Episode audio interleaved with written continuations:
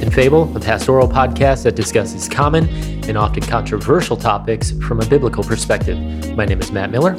I'm Matt Henry, and we're going to deal with sacraments and church history uh, as we continue our march through systematic theology on ecclesiology. So, we're examining the idea and use of sacraments, or as we prefer to call them, ordinances. The reality, though, is that uh, however tr- we may try, the the bulk of the larger church will use the term sacrament, uh, and there is a reason for it. Historically, the church started using this word a couple hundred years ago into, or a couple hundred years actually into its existence in the second and third centuries. And since the Roman Catholic Church was that primary force after the third century, it stuck. Uh, last time we talked about the actual use of sacrament versus ordinance. Uh, but today we'll dive briefly into a history of the church to see how this whole thing developed. Uh, and it is by necessity a very brief sketch. So, any church history nerds out there, you're going to be annoyed with us. Deal with it. Um, I mean, it, there's no way we're going to do yeah, it in depth, high level here. um, and even this, but we're going to try hard yeah. to make it interesting. So let uh, let's try and define sacrament first of all. Um, the early part of the history of, of the church, there was little discussion or development of a sacramental theology. You just said what, second or third century? Yeah. Um, and the reason for that is a very good reason. There were just bit bigger fish to fry. You know, they're like figuring out the Trinity and how to stay alive. yeah, that too. Um, and so this is, you know, this is something we forget often when looking at theological development of history. Um, theology does not exist in a vacuum, and it's very much affected by issues of the day. Um, people want to know what God has to say about certain situations that arise, and people are going to use the Bible to manipulate people into thinking that something that is happening is good and right, or at least allowable. Um, you know, we we see this in the Crusades, for example, where indulgences were used to encourage the masses, uh, especially criminals, to sign up and go and fight for the Pope. Uh, if you look at any decent systematic theology, you're going to find it addressing issues that were pressing for that time. People wonder why so many systematic theologies are always coming out. There's a reason for that. Yeah, uh, I, I, had that actual question. It's like, how many systematic theologies do you need? And I'm like, well, it's funny you should say because they are speaking to theology in the time frame that they're living. Exactly. So, so Hodge's theology, for example, deals heavily with the whole concept of evolution. Uh, Grudem, Wayne Grudem, he's dealing with signs and wonders. Uh, that was the big issue in his day. Uh, Aquinas deals with, for example, the Eucharist. Today we see gender issues and homosexuality on the forefront, um, dealing a lot with just anthropology. Um, the the the next set of theology you're going to see, uh, if it's a good one, I would say, is definitely going to deal with the issues of critical race theory and social justice Absolutely, issues, yeah. stuff like that. So for good or for bad? Yeah, yeah. Um, it's just how does the Bible speak to these issues happening? So, so when we see that there's a little, um, there's little early on regarding the Lord's Supper and baptism, it should not surprise you. Uh, they were dealing with other things as you said, like staying alive. Um, but even sorry, I always have the Bee Gees. So, uh, staying alive, staying alive, staying alive. Uh, uh, uh, uh. And then what's the actor? Oh, he. This is way before your time. He was the guy dancing in the show. Never mind. Go on. uh, all right. Um, you know, even in the New Testament, uh, this is interesting. You'll you'll you even see theology develop there. Uh, in Acts 15, for example, the early church is needing to address the relationship of Mosaic law uh, with Gentile Christians.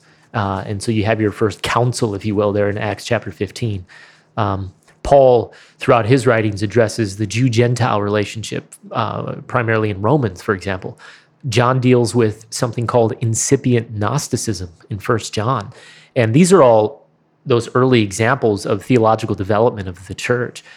Um, however, in saying all that, we can see how various people developed language regarding the Lord's Supper and baptism that laid down a pattern that was then picked up by later theologians. And, and that's important because somebody significant writes something, and then another person builds off of that, and they usually borrow their yeah. their uh, language, their terms, and so it slowly gets built into. Go ahead. Yeah, well, it's funny if you do read uh, various theologies from different times. Like I'm going through um, Berkhof's systematic theology with some guys Okay. right now, and it's really interesting that um, a lot of the modern theologies will sometimes just sound like word for word uh, things that he has said writing 100 years ago. And you're like, I know who you read. yeah.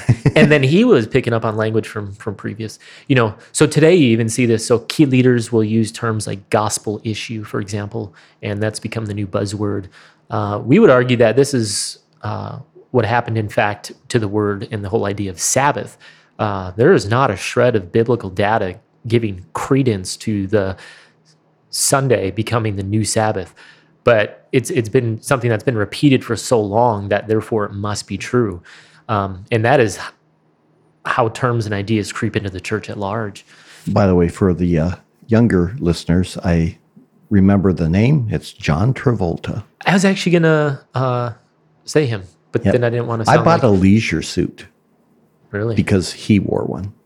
I'm not proud of that anymore. I look pretty darn cool. You should uh, you should uh, I, I bring that out on Sunday. I That's had what you should do. pictures. There's pictures of me in it. Um, anyhow, so we're what we're going to do is give you some key figures. Some of these people you'll recognize. Some you'll like. Who are they? Uh, but these are key figures in that development of sacraments in the his, in history. Okay, so the first one that we all know and love um, is Augustine or Augustine, um, back in 354 to 430. He argued that a sacrament is a sign of a sacred thing. Um, and, and that's important because that terminology then became codified. Um, a sign, he says, must bear some relation to the thing that is signified. The problem, though, is that they were not defined by him. And so this set up an opportunity by later theologians to expound on that very meaning. So the next guy that wanders in, and we're jumping a huge amount of time, is a guy named Hugh of St. Victor. Back in, he died in 1142. So get your head around that. Augustine said this in his lifetime in the third and fourth, uh, second and third centuries. Now we're in the 10th century, and, or is it 12th century? 12th. 12th century. And he is now going to pick this up. So during the Middle Ages, there was more discussion on what constituted a sacrament. But you need to let that time frame uh, from the New Testament to this point in 1142 at his death just sink, let that sink in for a moment. A thousand years have gone by since Christ's ascension, but during that time, sacrament became fully embedded into the language of the church. And only now somebody decides to explore really what that means. And so a, a theologian of Flemish or German origin, Hugh, uh, wrote this important work called On the Sacraments of the Christian Faith. And in this, he sought a precise definition of the term sacrament. So he argued that what was needed was a physical or material element set before the external senses, represented by likeness, signifying by its institution, and containing by sanctification some invisible spi- and spiritual grace. Um, thus, and that's a, a quote, uh, thus, there are four essential elements for understanding the nature of a sacrament. The first is that there must be a physical or material element involved. So water for baptism, wine and bread for Eucharist, etc. Second, there must be some similarity or kind of likeness to the thing signified. So here, wine is like blood and bread is like flesh. Uh, uh, third, there must be good reason to believe that the sign in question has been authorized to represent the spiritual object at hand. And, and example is simple. Um, Jesus himself authorized the use of wine and bread to represent his blood and body.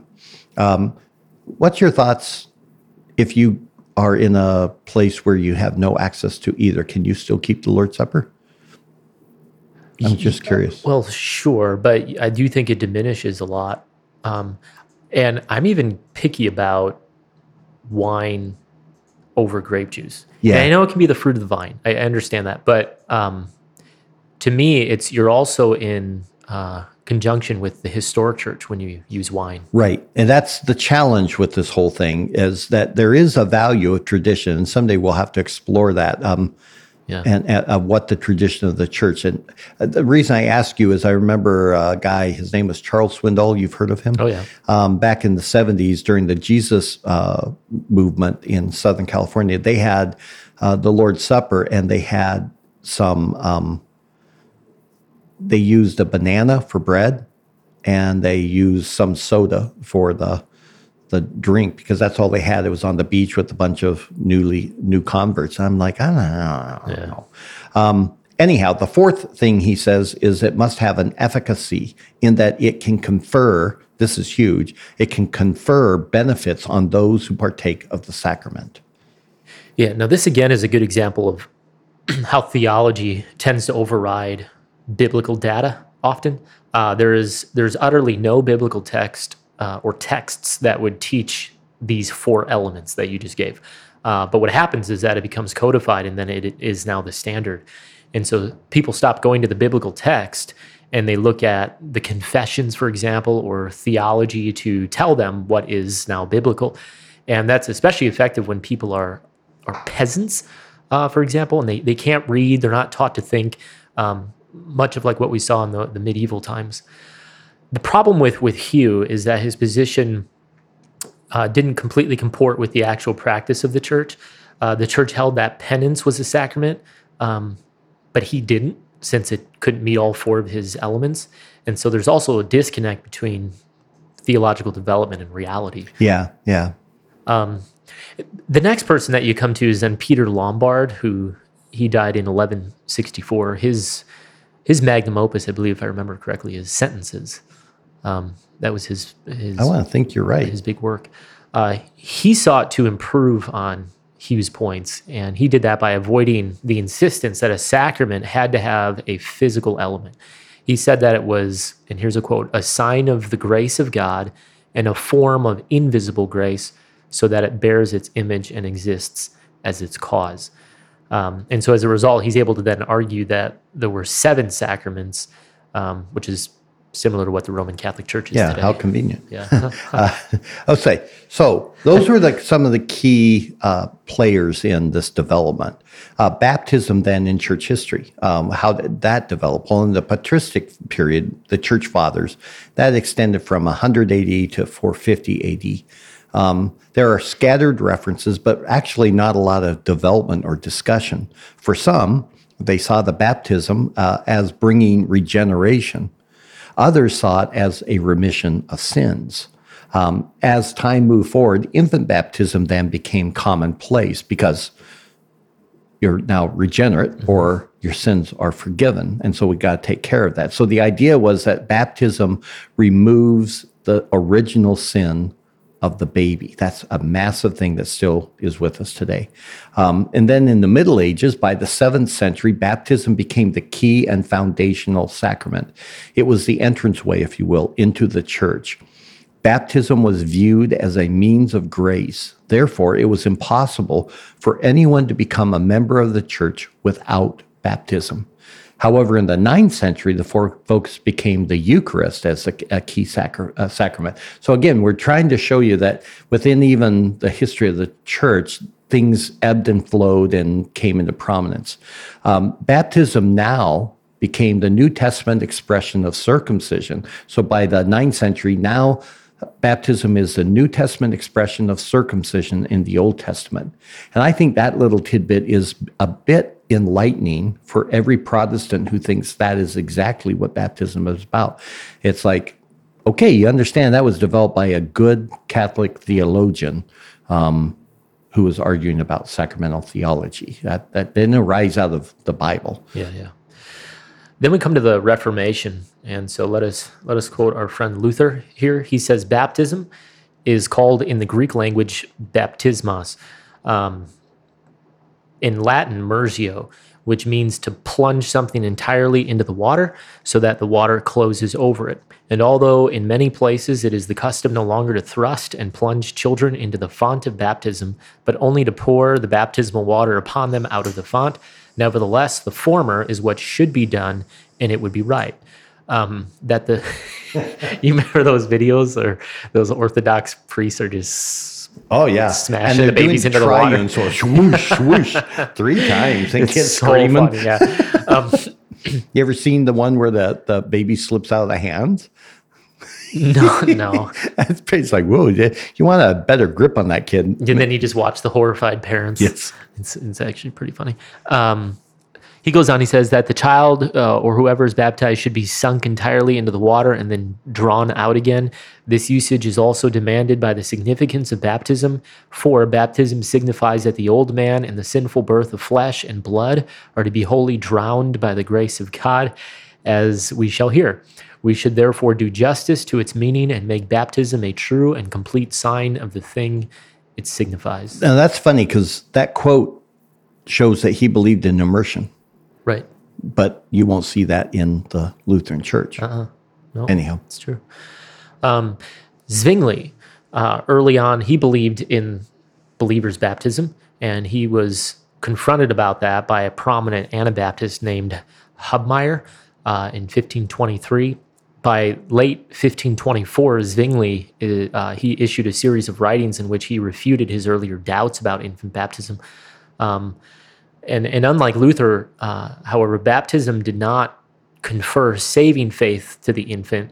Uh, instead, he understood that it was bringing the child into a covenantal relationship within a Christian home. so more like a reformed today. Yeah. And then Calvin, uh, he viewed baptism as denoting the, here's a quote, cleansing of our sins, which we obtain from Christ's blood. Uh, in addition, it also denotes, he says, the mortification of our flesh, which rests upon participation in his death. And then finally, baptism, as he says, is a symbol for bearing witness to our religion before men. And that comes from his famous institutes. Uh, he also saw that baptism was the New Testament expression of covenantal communion and relationship, as uh, circumcision was in the Old Testament. It didn't save, but it did bring the child into that covenantal relationship.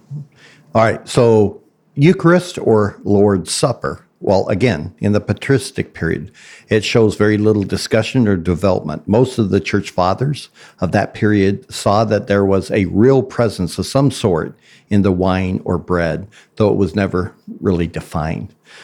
However, once into the Middle Ages, here's a couple of fun names.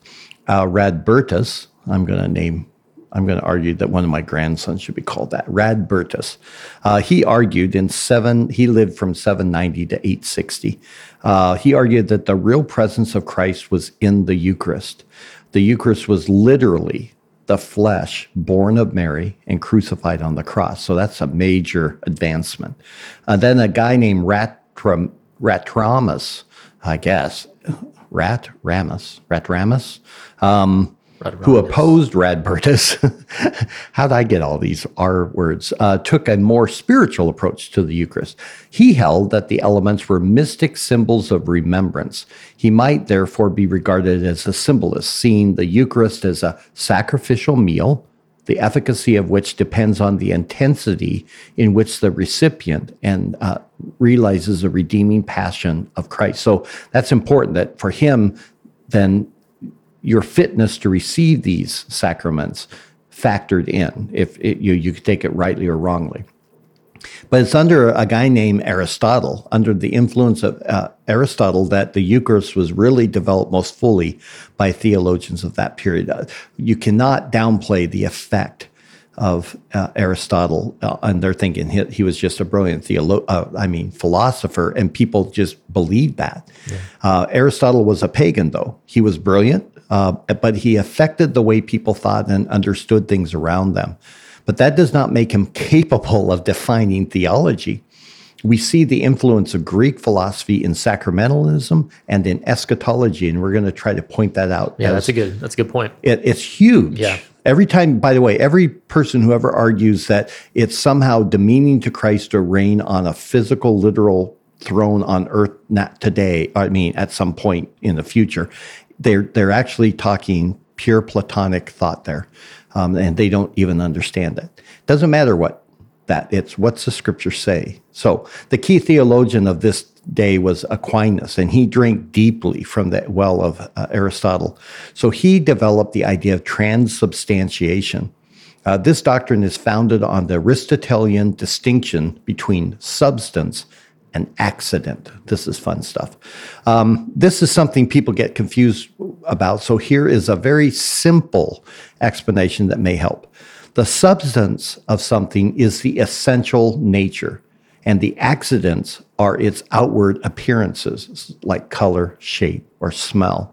So transubstantiation holds that the accidents of the bread and the wine remain unchanged at the moment of consecration, while the substances of the bread and wine change to the body and blood of Christ. That's why it tastes like right. bread and wine, but its real essence has changed. Um, note that this is pure philosophy, though, at its best, and it can be very intriguing and inviting to consider, but it's void, void, I tell you, of scriptural data to support it. This view was defined and affirmed then by the Fourth Lateran, Lateran, Lateran Council, yeah. Uh, in 1215. Yeah, that's a that's an interesting one. So like your essential properties versus your accidental properties. Right. So like what makes Matt Henry Matt Henry, that's your essential property. But like your beard. Right. That's an accidental property. That doesn't whether you have a beard or not, that doesn't change the essence of what you are or who you are. So same thing with the the the bread or yep. the wine. Um, yeah, that that philosophical influence is huge. Um, then you get to the Reformation, like many doctrines related to salvation in the church. Uh, the sacraments were reconsidered in light of Scripture. Uh, that happens a lot. Um, the the result was that the only sacraments supported in Scripture were were baptism and the Lord's Supper. Uh, but the reformers couldn't agree with regard to the Lord's Supper and how it functioned. So uh, Luther, for example, he held to something called consubstantiation.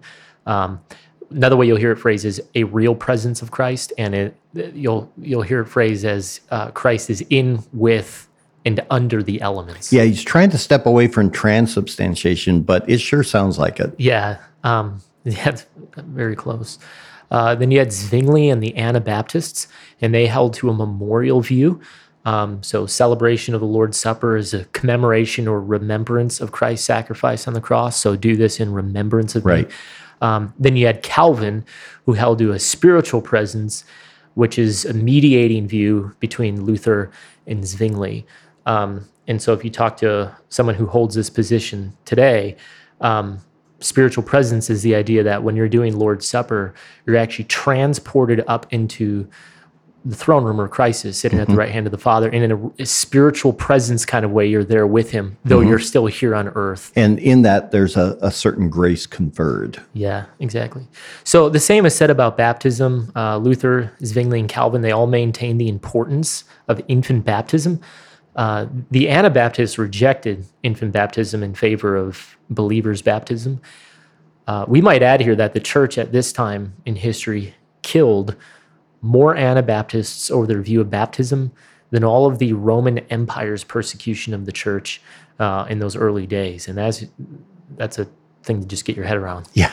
Um, because a we of people to, don't know that. Yeah. yeah. we love to talk about those early years and the, the horrors of what happened, but there were many uh, sincere believers literally being killed by their brothers in Christ um, because they held to believer baptism only. Yeah. And they were willing to go to their grave. They went back off. mm-hmm. I mean, it, it just shows you how how wimpy the American church is. I mean, we're, we're we are willing to fold on anything. Yeah, we just agree to disagree, right? As yep. long as it's like people, it, you know, people died for that doctrine. we just love Jesus. Hence, a private conversation we had off mic. yeah. Um, now, the differences in the Reformation uh, shows here how theology previously learned can easily color one's ongoing study of the Bible. And we need to grasp that there were massive pressures and political and sociological shifts that were occurring in this time uh, as well that affected how deeply something was being studied. All right. So that's, that's enough. I think. Uh, next time, we're going to uh, dive a bit deeper into this section by considering the, then the actual rite of baptism.